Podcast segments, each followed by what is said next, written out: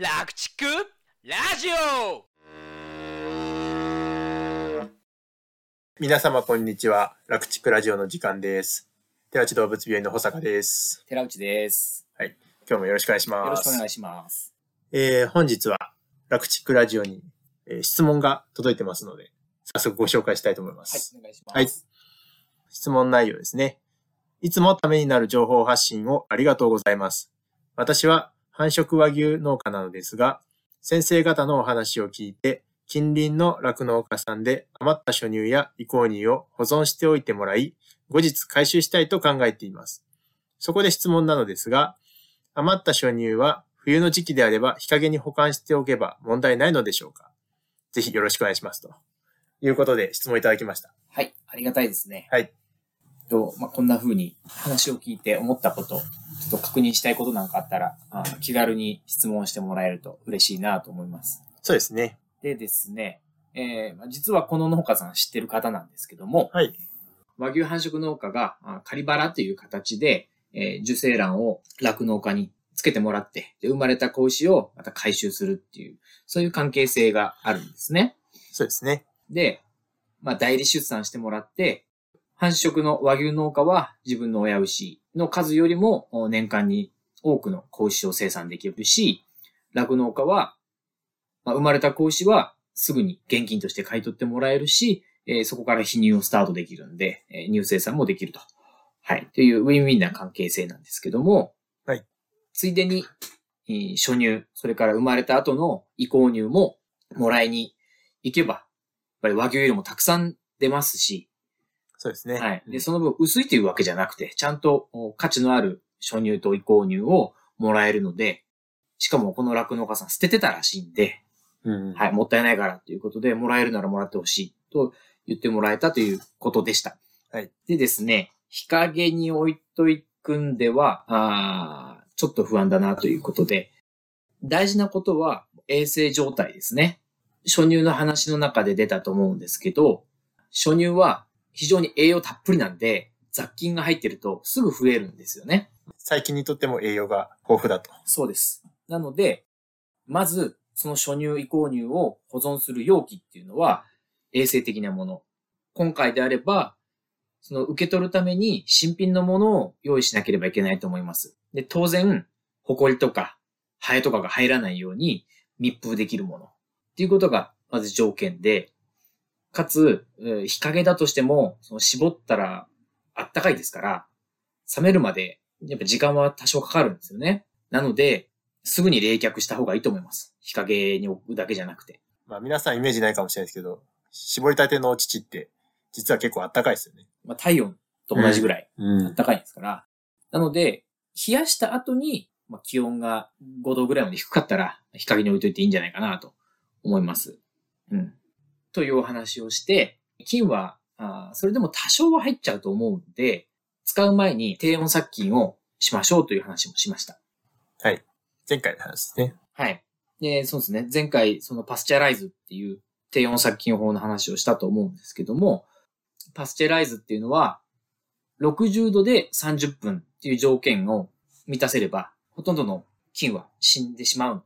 で、それだったら、初乳の中の抗体もほぼ壊れないですし、ただ、60度30分だけだと、温めるときに、全部が均一にはなかなかならないんで、まあ、62度から63度で45分ぐらい温めれば、あ全体が60度30分という条件をクリアできるんじゃないですかねっていうお話をさせてもらいました。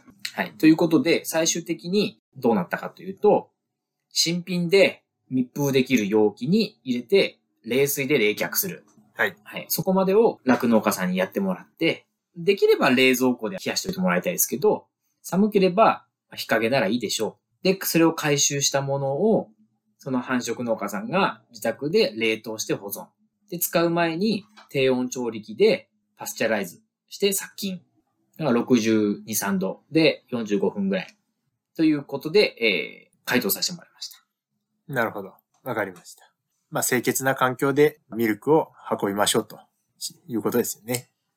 そうですね。菌が増えないように早く冷却して、で、冷凍して使う前に、使う直前に殺菌するっていうのが間違いないですから。はい。はい。その、冷凍する前にわざわざ殺菌する必要はないですからね。うんうんうんはい。なるほど。ということが条件ですね。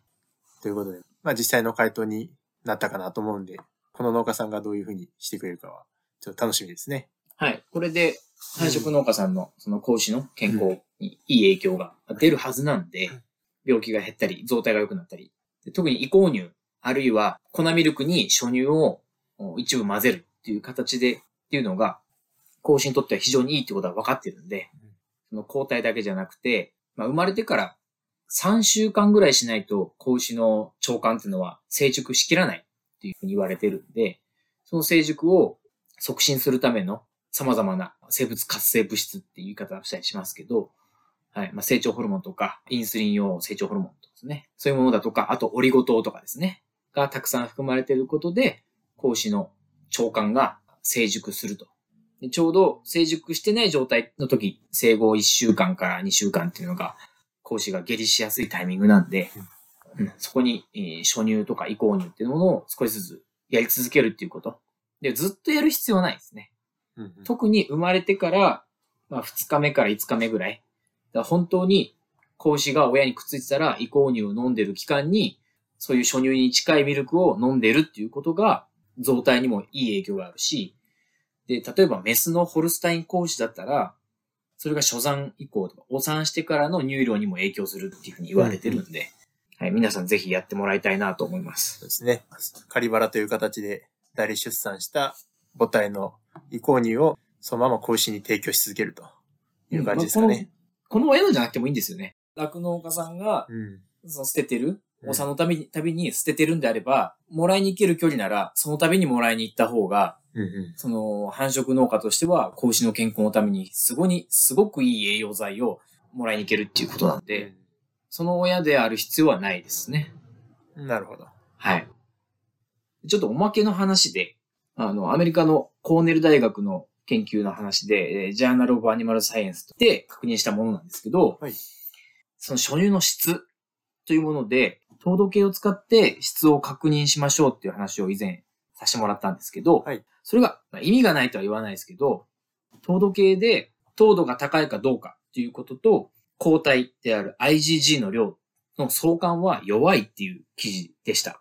で僕はちょっとびっくりして、そうですね。はいうん初乳の品質は糖度計で測るっていうのがうん僕は定説だと思ってていたんで、実際糖度計で見てるのは、まあ、糖度がメインなんで、まあ、グルコースの量とかなんですよね。で、えー、タンパク質の量も見てるんですけど、初乳に含まれてる水以外の成分っていうのが、あタンパク質が54%で、で、36%が糖。はい。で、残り10%が、まあ、その他もろもろなんですけど、まあ、半分しか反映してない。で、実際の糖度計での値と、そこに含まれている IgG の量を測定し直したら、あんまり相関しなかったねっていうことで、糖度計で糖度が低いから、その初乳はあまり価値がないっていうことは全然ないよっていうことです。はい。で、えー糖度が高いから、すごいいい初乳かっていうと、必ずしもそうじゃないってことが分かったんで、まあ、糖度計でどうあれ飲ませましょうっていうことが第一で、す、あの、強調されていました。なるほど。はい。で、しかも、たとえ、その IgG の量が少ない初乳だったとしても、その農場で取れた初乳っていうのは、その農農場にいる病原体に対しての抗体を持った母親から取れてるんで、もうその農場に最適化された初乳である可能性が高いんですね。農場に常在している菌に対する、まあ、抵抗力を一通り持ってるっていうことですね。はい。そういう初乳なわけで、買ってきた初乳よりも、まあ、最適化はされている。量が少ないとしても。なので、やっぱり飲ませるべきだよねっていうのが、レポートのメインになってます。なるほど。加えて言うと、お24時間経つと、その IgG、抗体っていうのを、子牛は直接吸収できなくなって、えーはい血液に入んなくはなるんですけど、病原体は口から入って腸管に届く。で、初乳も口から入って腸管に届くって、腸の中で病原体と戦ってくれるから、吸収はできないけど、やっぱり飲んだ方がいいよねっていうことで。なので、まあ、IgG を吸収するために2時間以内に飲ませましょうっていう話はしたんですけど、吸収できなくなっても、どんどん飲ませた方がいいのは間違いないということで、なるほど。はい。なので、遅れるから意味が、意味がないとは言わない。えー結構、その初乳の管理についてどんどん厳密に、質のいいものを生まれてすぐに飲まそうっていうのが、まあ強調されがちなところもあるんですけど、まあお遅れたからって意味がないとか、質がブリックス系での、うん数値が低いから意味がないっていうわけじゃないよねっていうようなニュアンスで捉えてもらえばいいかなと思います。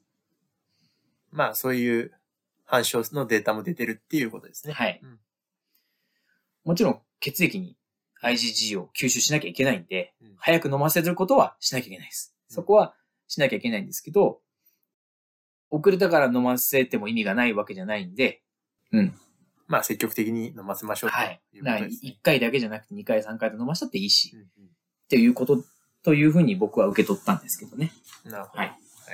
まあ、また細かい話、機会があれば取り上げます。後半はだいぶ専門的な話でしたけど、このように質問をね、あの、していただければ、僕らの方でもこうやって取り上げたいなと思いますんで、はい。はい。まあ、ぜひ何かございましたら、メールでもファックスでも受け、受け付けてますんで、はいよろしくお願いします。そしたら、本日は以上ですね。はい。はい。では、ありがとうございましたあ。りがとうございました。この番組の情報はなるべく科学的知見に基づいてお送りしておりますが現場での経験則や個人的な見解も含まれております。牛の治療に関わることはかかりつけの獣医さんとよく相談の上ご検討ください。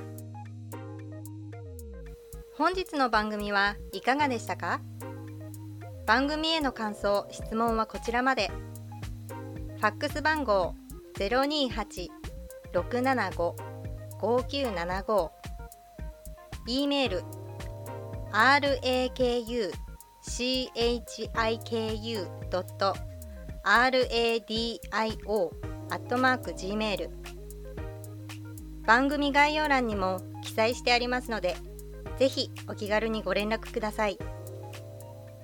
お参加。今夜は。